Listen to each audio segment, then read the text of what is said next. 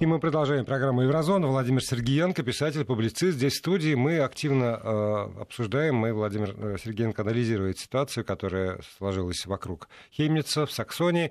И, Владимир, вот и по этому поводу, наверное, тоже послание от нашего постоянного слушателя – очень жаль, что в разговоре с замечательной дамой Керстин Кайзер вы ушли от разговора об отношении к беженцам. Не понимаю, что у таких людей в голове, сколько им еще надо мигрантов, чтобы голова включилась. Интересно, что бы она сказала тем людям, кто потерял близких вчера на демонстрации вышли с их портретами. И почему бы им со своей гуманностью не открыть клетки э, в зоопарках? Даже если бы э, выслать всех иммигрантов, то останется такое количество новых граждан, что им очень скоро мало не покажется. Моя дочь учится в католической школе в Брюсселе, папа француз, в каждом классе 20-22 человека, белых, не факт, что они натуральные, бельгийцы 2, максимум 4 ребенка. Какая еще вам интеграция нужна? Длинное послание, да. и действительно это от нашего постоянного слушателя, потому что упоминается Керстин Кайзер, директор фонда Роза Люксембург, которая была у меня в гостях в передаче. Э, я не ушел от разговора. Но позиция левых, она известна, и в данном случае Керстен не представляет всю позицию левых, она говорит от себя лично. Это немного разные акценты, и она сказала, что абсолютно вот она себя чувствует в России, это очень красивые слова были Керстен Кайзер, когда она привела параллель в восприятии миграции. Она себя в России чувствует абсолютно полноправным членом сообщества. Она никогда не поддавалась никаким гноблениям. Она немка. Она знает, что такое быть немцем э, на территории постсоветского пространства. Достаточно тяжело. Она не может дать ни одного упрека. Поэтому и в своей стране для тех, кто приезжает, она за то, и вот здесь безапелляционно для того, чтобы эти люди могли приезжать и к ним правильно относиться. Это одна позиция. И есть совсем другая позиция. Это то, что федеральные власти не справляются с тем, что придумала Меркель. И здесь тоже четкое разграничение. Вот у канцлера Германии есть определенные полномочия и права. Меркель сказала, ви шафенес, мы справимся с этим. И этот лозунг не дискутировался. Все, мы приняли, мы сделали, мы набрали беженцев. В Германии огромное количество людей за этим лозунгом пошли. Это действительно так. Мы хорошие, мы доброжелательные, мы гостеприимные, мы вам поможем. Ой, мы такие все хорошие. Но этих людей обманывает власть. По многим причинам она их обманывает. И если вы на себя берете обязанность вишафанес, то разговор идет не о налогах, которые налогоплательщики Германии платят, и тем самым Германия не обеднеет, если она примет хоть миллион, хоть два беженцев. Нет, разговор идет о другом, о том, что Немецкие чиновники должны справиться в первую очередь. И когда говорит канцлер Германии, мы справимся, это не народ Германии справится. Это, это она как канцлер да. должна справиться. И она абсолютно не справляется с этой ситуацией. Поэтому и уводят акценты в СМИ от разговора, где прокол, где не справляется власть, где не справляется государство, к тому, чтобы был э, такой хороший уличный разборняк, при том, который нужно представить в очень хорошем свете, противостояние левых и правых. При том, что левые, что правые, сейчас очень хорошо кассируют дополнительные голоса для своих партий. Левые, потому что они действительно призывают народ, не так, как это делают э, минстримовские СМИ, не так, как это делают чиновники, к тому, чтобы э, противостоять фашизму. А вы знаете, позиция правых, альтернатива для Германии, она очень специфическая. Первое, что они говорят, не надо нас называть фашистами, мы не такие. Не надо нас ксенофобами называть, не надо нас антисемитами называть. Но давайте поговорим о другом. И здесь произносится, для меня вот первично, было даже удивительно такое услышать, Замечательная фраза. Вы помните, что произошло в советском, э, в России, в царской России, когда она превратилась в Советский Союз? Мы должны лечь костьми и ни в коем случае не пустить ультралевых вот этих большевиков к власти. Потому что когда они приходят, они у нас забирают демократию, они у нас забирают капитализм, и они у нас забирают все свободы. Да, я бы не хотел, чтобы меня забрали капитализм. Да, я бы не хотел, чтобы меня забрали свободы. Да, они правы, когда царская Россия превратилась в СССР, да, много хороших вещей произошло в СССР. Мы говорим о смене власти. Что происходит, когда к власти приходят большевики. И вот здесь вот они бьют на самое святое. Притом альтернатива для Германии убирает в этом лозунге практически все противостояния.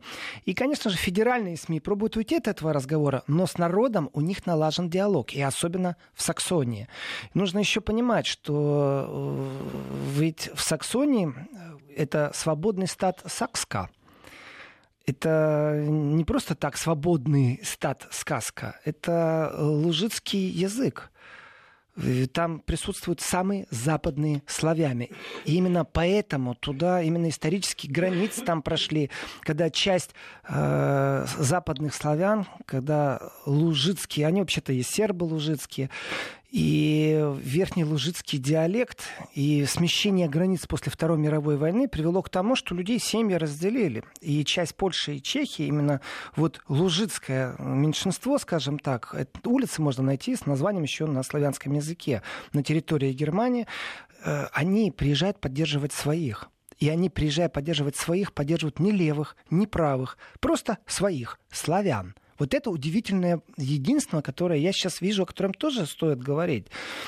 Представьте себе, из Польши и Чехии едут поддерживать кого? Фашистов? Нет граждан Германии, которые недовольны политикой побеженцев? Ну, тут, тут не, не знаю, просто не знаю, но я э, в Польше э, ситуацию немножко лучше знаю. В Польше довольно много то, что называется бритоголовых, э, и, и с этим ничего не сделаешь. Давайте поговорим. И для них есть прекрасный повод Владимир, себя давайте проявить. поговорим, не стесняясь о бритоголовых. Значит, вот Западная Германия, которая провела э, денацификацию, очень специфически провела, то есть она взяла там чиновников, которые работали на Гитлера, на фашизм, на национал-социализм, притом чиновников верхнего уровня, гестаповцев верхнего угу. уровня, и сказала, ну ок, ребята, вы профессионалы, вы там не очень сильно испачканы. И Западная Германия в своей индульгенции, она вырабатывала определенную специфику подхода. Дело в том, что западно-германские немцы, и я не стесняюсь, я об этом писал и не в одной статье, и в книгах есть, и со мной согласны многое количество людей, которые говорят, они бесхребетные. Их выращивали так, что самое страшное, что может быть, когда немец под команду берет ружье и ему показывают цель. Вот нельзя допустить. Вот этот геном нужно изъять из немца.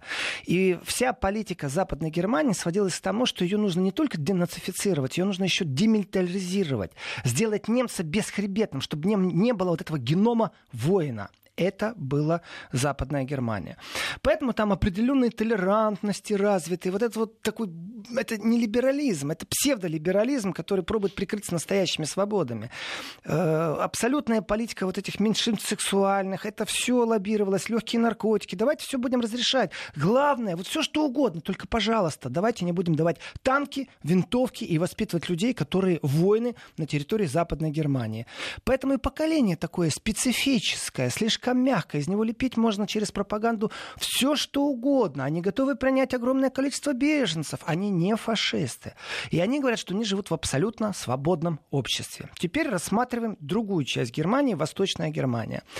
Э, война закончилась, 47-48 год. Если кто-то думает, что все фашисты покинули Восточную Германию, все люди, которые были членами партии НСДАП, которые сотрудничали, которые были в вермахте, вот взяли и выехали в Западную Германию, это неправда. То было бы выжженное поле. Да, просто. было бы выжженное поле, там вся страна в этом участвовала. Поэтому были созданы суды, был создан процесс. Советский Союз контролировал все это. Запускали общество, его перезапускали. Вот у вас нацистское общество, а через там пять лет у вас уже нормальное Коммунизм, государство, демократическое, германское Германская республика. Как это происходило? Об этом мало говорят. И здесь западные СМИ, вы знаете, они нашли там 5-6 примеров альтернативных по принципу того, как в Западной Германии большие чиновники были из действительно из Третьего Рейха. То есть натуральные фашисты угу.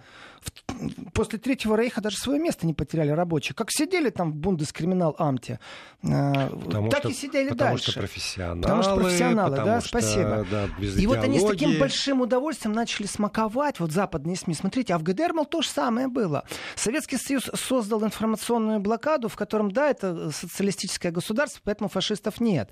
Но мы вот работали и прорабатывали историческую правду фашизма, а ГДР получил индульгенцию от Советского Союза, поэтому не, не прорабатывали. И здесь разговор о том, насколько и как работали с фашизмом в ГДР, действительно э, опускался. И когда западные СМИ, которые сегодня все германские СМИ, нашли 3-4 примера, 5-6, и говорят, смотрите, он тоже был чиновником у фашистов, смотрите, он тоже попал там э, в министерство, стал работать. Они, вот у меня прям ощущение, читал все эти журналы, что они смакуют, что не только они грязные в прошлом, что вот в ГДР тоже не все так чисто. Но нужно вернуться к денацификации, которая проходила на территории ГДР. Это тяжелый вопрос после войны. Давайте так, не страну-победитель взять, Советский Союз страна-победитель, а взять страну, которая потерпела огромное лишение мужчин, детей, женщин, гражданского населения от фашизма. Может ли эта страна, которая, да, победитель, но в первую очередь это страна, которая кровью истекает после войны, вот взять и спокойно сказать, вы фашист, вы не фашист, есть ли в этом какая-то предвзятость или нету? Идеологическая предвзятость. Вы находитесь на территории враждебного вам государства, которое пришло к вам с войной, которое убивало вас. И теперь вы должны сказать, вот вы чистые граждане, а вы не чистые. И здесь процессы очень перекликаются с тем, что в Украине жалкая пародия той денацификации, где мужество Советского Союза заключалось в том, что они смогли действительно взять на себя ответственность и разобраться в этом вопросе. Ведь нужно было государственную идеологию в первую очередь полностью отрезать от нацистского прошлого. Поэтому Германская демократическая республика ГДР, она именно статусно заявляла что, о том, что она антифашистская. И во время холодной войны, во время холодной войны, ведь война пропаганд была очень сильна между Германией западной и восточной у них лучшие примеры, потому что у них одно языковое пространство было. Они хорошо друг друга понимали. И ГДР, начиная от постройки стены, которая разделила Германию, заканчивая вот действительно внутренним разделением ментального мышления, все время говорила, вы там, в Западной Германии, фашисты, мы здесь смогли решить эту проблему. Э, суды, что-то наподобие троек, другие суды. Э, люди были приговорены к смертной казни. Это и там, и там происходило. Не забывайте, что в Австрии происходило точно так же. Процесс денацификации в Австрии, которая была частью фашистской Германии, практически точно так же должен был происходить. Общество должно было справиться с этой проблемой. И внешний фактор, то, что называется оккупационные войска, которые не оккупировали, а поставили режим э, и контролировали суды и процессы. И огромное количество людей, которые должны были как-то жить в новой стране, в новое время, нести новый вектор философии, им нужно было, давайте по-честному, промыть мозг после нацистской пропаганды. Это очень интересный момент. Вот человек полностью в нацистской пропаганде. Он уверен, что он с правым делом наступал на Великобританию, на Советский Союз. Он уверен, что он делал правое дело против большевиков и жидов. Все, он в этом уверен. А тут ему говорят, ты вообще представляешь, что ты сделал? И вылечить от этой нацистской пропаганды вот на территории ФРГ взяли на себя западные спецслужбы, западные СМИ, западные идеологи, на территории Восточной Германии советская пропаганда, советские идеологи. И общество, которое в ГДР было воспитано в ФРГ, оно сильно даже сегодня различается. И здесь лежат корни того, что происходит сегодня в Хемнице. Не потому, что произошел идеологический пробел или идеологическая дыра появилась. О, нет. Ну, знаете, коммунисты ушли, значит, коммунисты запрещены, теперь вот дыра, а западную философию мы не применяем. О, нет. Здесь это попытка, опять же, сегодня, э, при том, что выставляет э, СМИ в Германии специалистов, историков, э, социологов, психологов, которые размышляют на тему, ну, мол, да, коммунисты ушли, теперь появились фашисты, это нормально. Это структура, которую выстраивает абсолютно пропагандный аппарат, и в том числе пиар-аппарат Меркель. Потому что нужно защищать свои кресла, которые сделали огромное количество проколов. Есть другая идеология. Именно в ГДР возникло движение, восстанческое движение, когда народ стал противостоять именно социалистической догме, вертикали власти, усиление штази, штат Зихерхайт. Э, штази — это вообще профессиональная структура, которая ну, практически население держала под жестким контролем. И возвела в ранг определенные нехорошие вещи. Э, стукачество, клеймо. Ну, так нам говорят. А оказывается, сегодня вдруг восточные немцы чувствуют, что ничего не изменилось. Они с этим требованием, с этой проблемой обращаются к политикам, которые игнорируют. И говорят, да вы не понимаете. Вы не понимаете, вы просто в демократическом обществе никогда не жили. Да нет, мы понимаем, что вы себя ведете точно так же, как и в ГДР. И вот так вот появляется альтернатива для Германии. Это не нацистское движение, не неонацистское это противостояние аппарату государства, вертикали власти, которое мы наблюдаем в Германии, которое максимально размывается.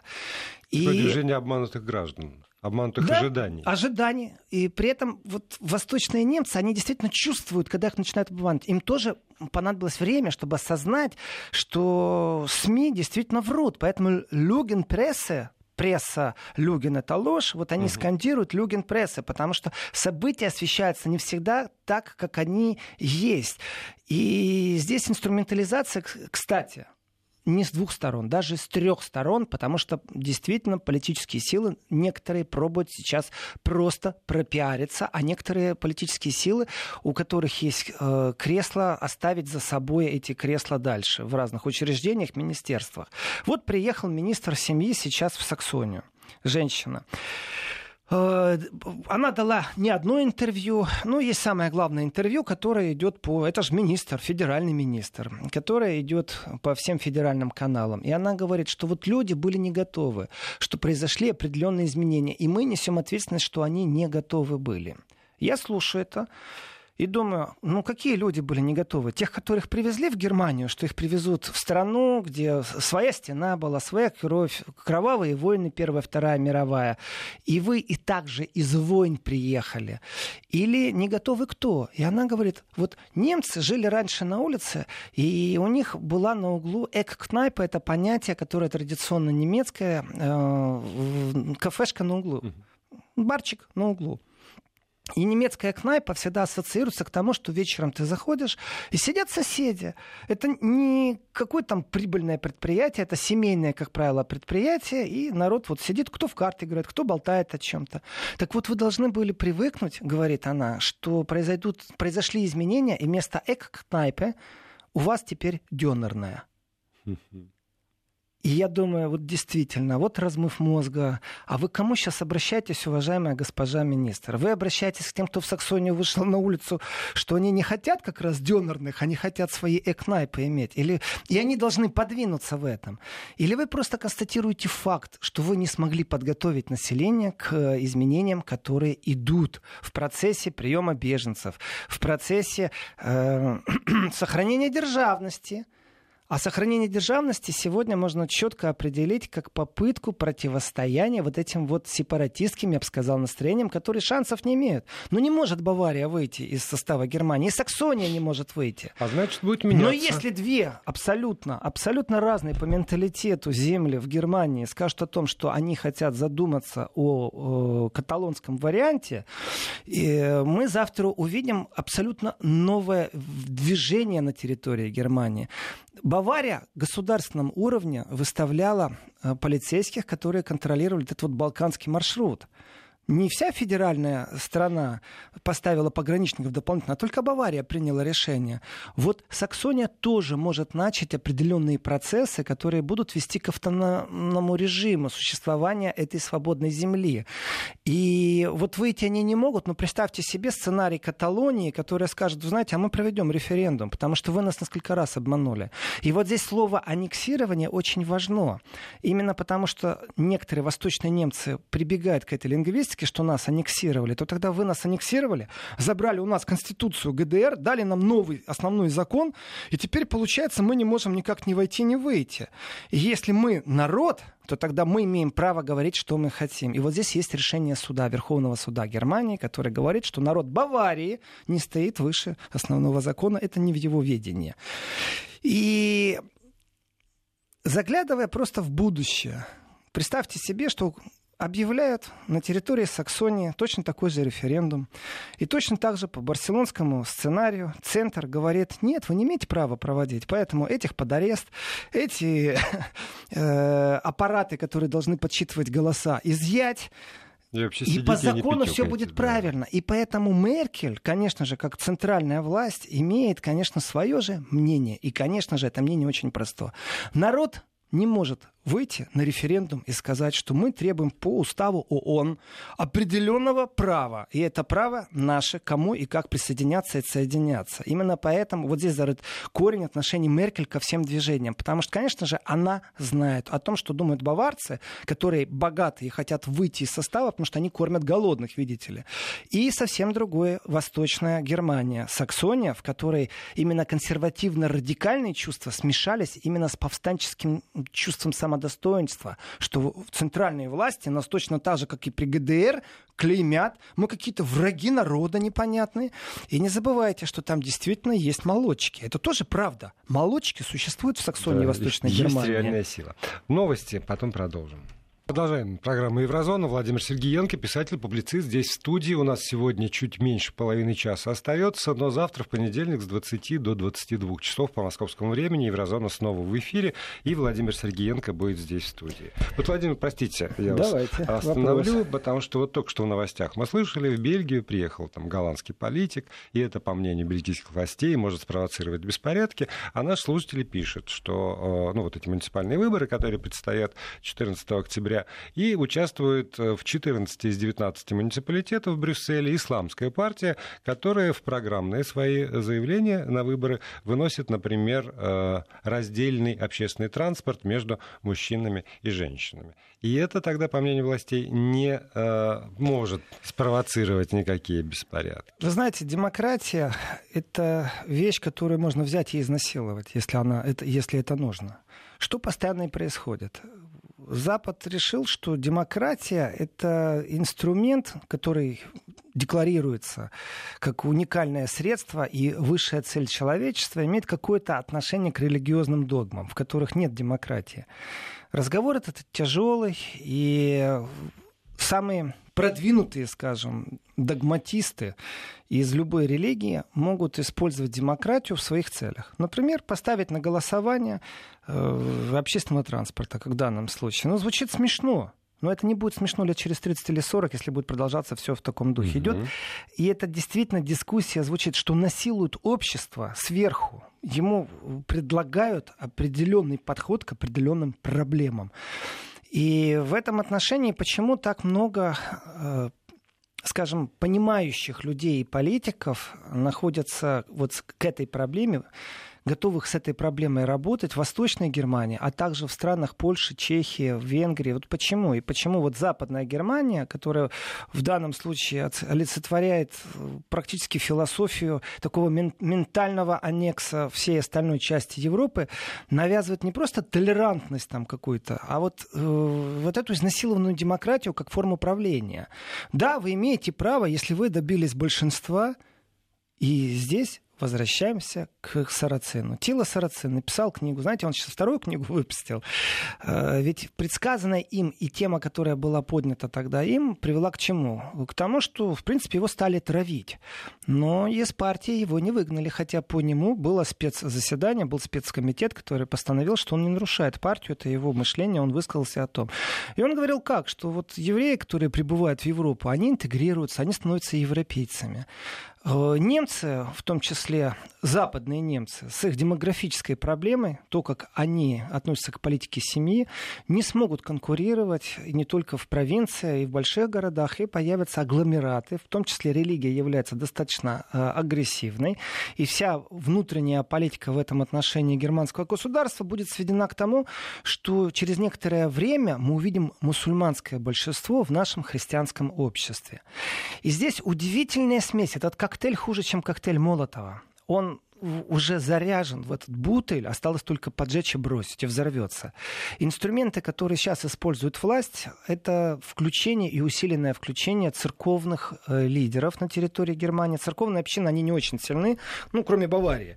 Евангелисты, которые представлены больше, протестанты, которые больше представлены на севере Германии, чем католики, как на юге они сейчас тоже постоянно присутствуют в СМИ, они против фашизма, они за то, что беженцев принимать. Сейчас э, служба А, вот я прямо сейчас читал, что пишет один из депутатов Бундестага. Он в Хемнице находится на службе э, в церкви и говорит, что видит там многих людей, которые были вчера на марше. Понимаете, проблема инструментализации вот сиюсекундного момента и проблема, которая есть в обществе. И да, это мувитон. Если я, скажем так, в, в типичном западногерманском или в типичном э, амстердамском или в типичном венском либеральном обществе начну говорить о проблемах, которые с собой несут беженцы, они морщат нос. Притом два года назад вообще не разговаривали. Ты сразу не рукопожатность ты на эту тему говоришь. Сегодня они говорят, ну да, ну вот, и дальше идет объяснение, что изменяется в пространстве как Меркель отвечает, как Макрон, кстати, отвечает на это дело. Но населению, которое сталкивается ежесекундно с иным образом мышления, к тому, что демократическим путем можно, ну, давайте утрированно посмотрим, а может действительно будет два транспорта, один для женщин, другой для мужчин. В каждой школе будет два разных холодильника, один для молочных продуктов, другой для мясных. Э, то тогда мы придем к возрождению христианских догм, которые начнут достаточно усиленно себя тоже представлять, это они в спящем режиме в Европе, и начнут отстаивать ценности, понимаете? Принимает Бундестаг решение о том, что вот теперь однополые браки разрешены. Вопрос, где церковь была в этот момент? Вот где церковь, что католическая, что протестантская на территории Германии была в этот момент? Почему они не собирали свои общины? Почему они не пользовались возможностью СМИ обращения к народу, даже тем, кто не является церковным прихожанином? Ну, Почему вы молчали? Это против ваших церковных дом. Но теперь, когда у нас левые и правые стоят в Хемнице, вдруг усиление вот этих вот христианских дом, что мы должны принимать людей, оно в СМИ присутствует, понимаете? Владимир, здесь мы видим много инструментов манипуля... манипуляции манипуля... манипуляция происходит везде. И обвинение со стороны э, альтернативы для Германии, что Меркель сейчас полностью включила свой пиар-аппарат, административный ресурс на то, чтобы убить гражданскую инициативу, и у нее получается, кстати. Потому что в Западной Германии люди, которые читают немецкие СМИ, не польские, не чешские, не слушают Вести ФМ эм Еврозону, они видят, что что какие-то ультрас, уроды, зигующие, кричащие чуть ли там не лозунги Второй мировой войны. Настоящие нацисты э, выходят на улицу, ловят граждан Без с другим повода. цветом кожи. Ну, повод есть, но дело же не в этом. Они же там погромы устраивают. Понимаете, вообще, вообще уже никто не говорит, что это был грабеж, что ножевых ран больше 20. Что это была последняя капля, которая да, что там и так кипит да. в этом Хемнице.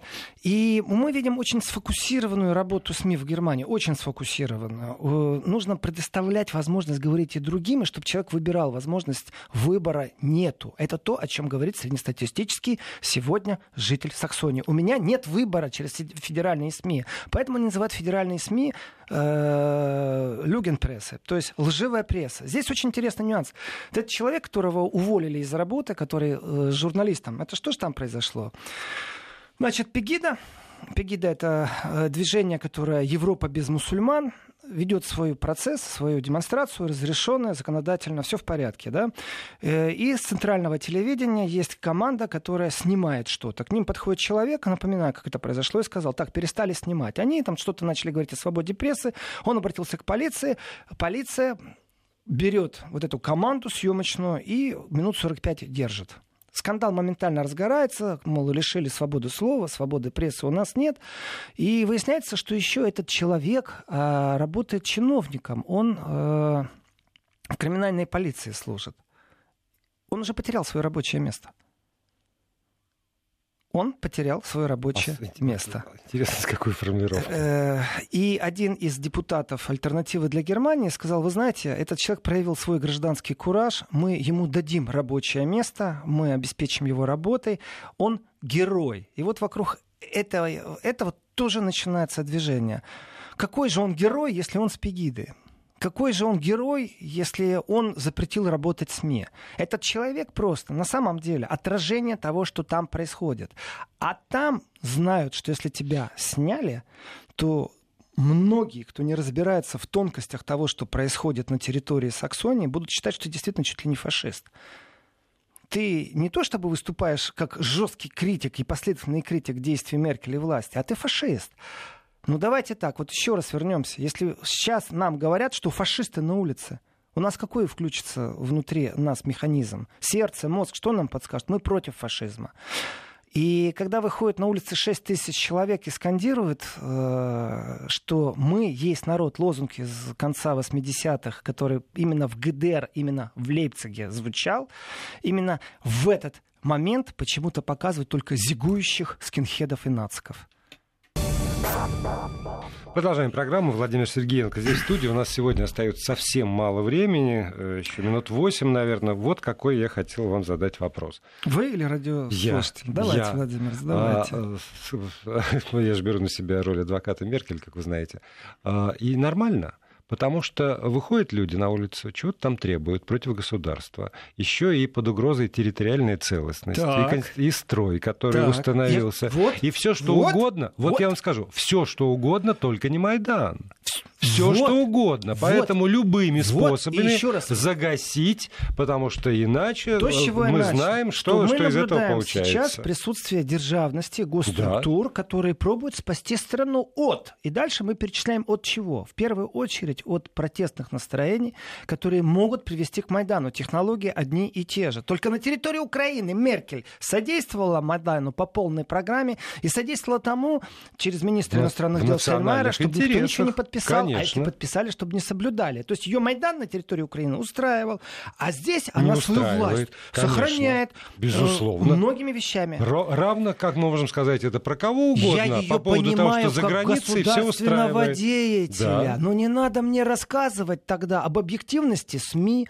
Тогда вы должны говорить правду, что в интересах государства, чтобы оно не развалилось, да кто же вам мы скажет вводим такие-то правила игры. Однозначные репортажи, которые клеймят нормальных людей фашистами, э, лево-зеленые настроения ну, выставляют ну, вперед, а вообще-то я при этом должна сохранить свое кресло. Вот, это то, что говорит, кстати, альтернатива. Это где, практически где же, это, где же это скажут открытым текстом? Э, вот в интернете альтернатива mm. говорит. Но левые говорят, что это надо фашизм слава, загасить. Слава богу, что их не объявили какими-нибудь там, не знаю, Значит, смотрите, врагами Владимир, народа и не закрыли на корню. Представьте Скажи, себе, вот, закрывайте глаза и представьте да. себе карту Германии и очаги восстанческих движений, повстанческих. Угу. Конечно, Саксония все время бурлит. И это не вчера началось. Там действительно кипение происходит постоянно. В этом кипении есть часть острого соуса, который можно назвать скинхеды, неонацики, ультрас футбольные. В этом дерьме разбираться не хочется. Это общество, которое ну, ненормальное. Они используют риторику, жесты, э, символику, всего того, что мы знаем, это горе, это беда, это демонизм, это все что угодно. Но это нам чуждо. Это фашизм в какой-то новой форме, нацизм в какой-то новой форме, которая пробует проскользнуть в решете законов, которые должны это отфильтровывать. С другой стороны, есть люди, которые говорят, что, вы знаете, большевики тоже ничего хорошего не несут. И вот здесь есть другая правда, она статистическая. Смотрите, вот на этой карте теперь увеличиваем масштаб и видим, присутствует на демонстрации 6 тысяч хемницачан, граждан Хемница, которые вышли на улицу, и среди этих граждан 6 тысяч, которые заявила э, альтернатива для Германии, которые размешаны пегидой, которая не является большинством, ни в коем случае. Есть именно вот эта вот часть дегтя, который uh-huh. настолько ультра скинхедовский, нацистский, как хотите его называть, он есть. И смотрим на другую часть. Там тоже анти демонстрация, антифашистская демонстрация, в которой 5-6 тысяч антифовцев. И вот здесь я скажу, вы знаете, в Хемнице такого количества антифашистов нет. Они съехали со всей Германии. Если со всей Германии или со всей Европы сейчас начнут съезжаться ультрас, то мы будем наблюдать такие погромы, что мало не покажется.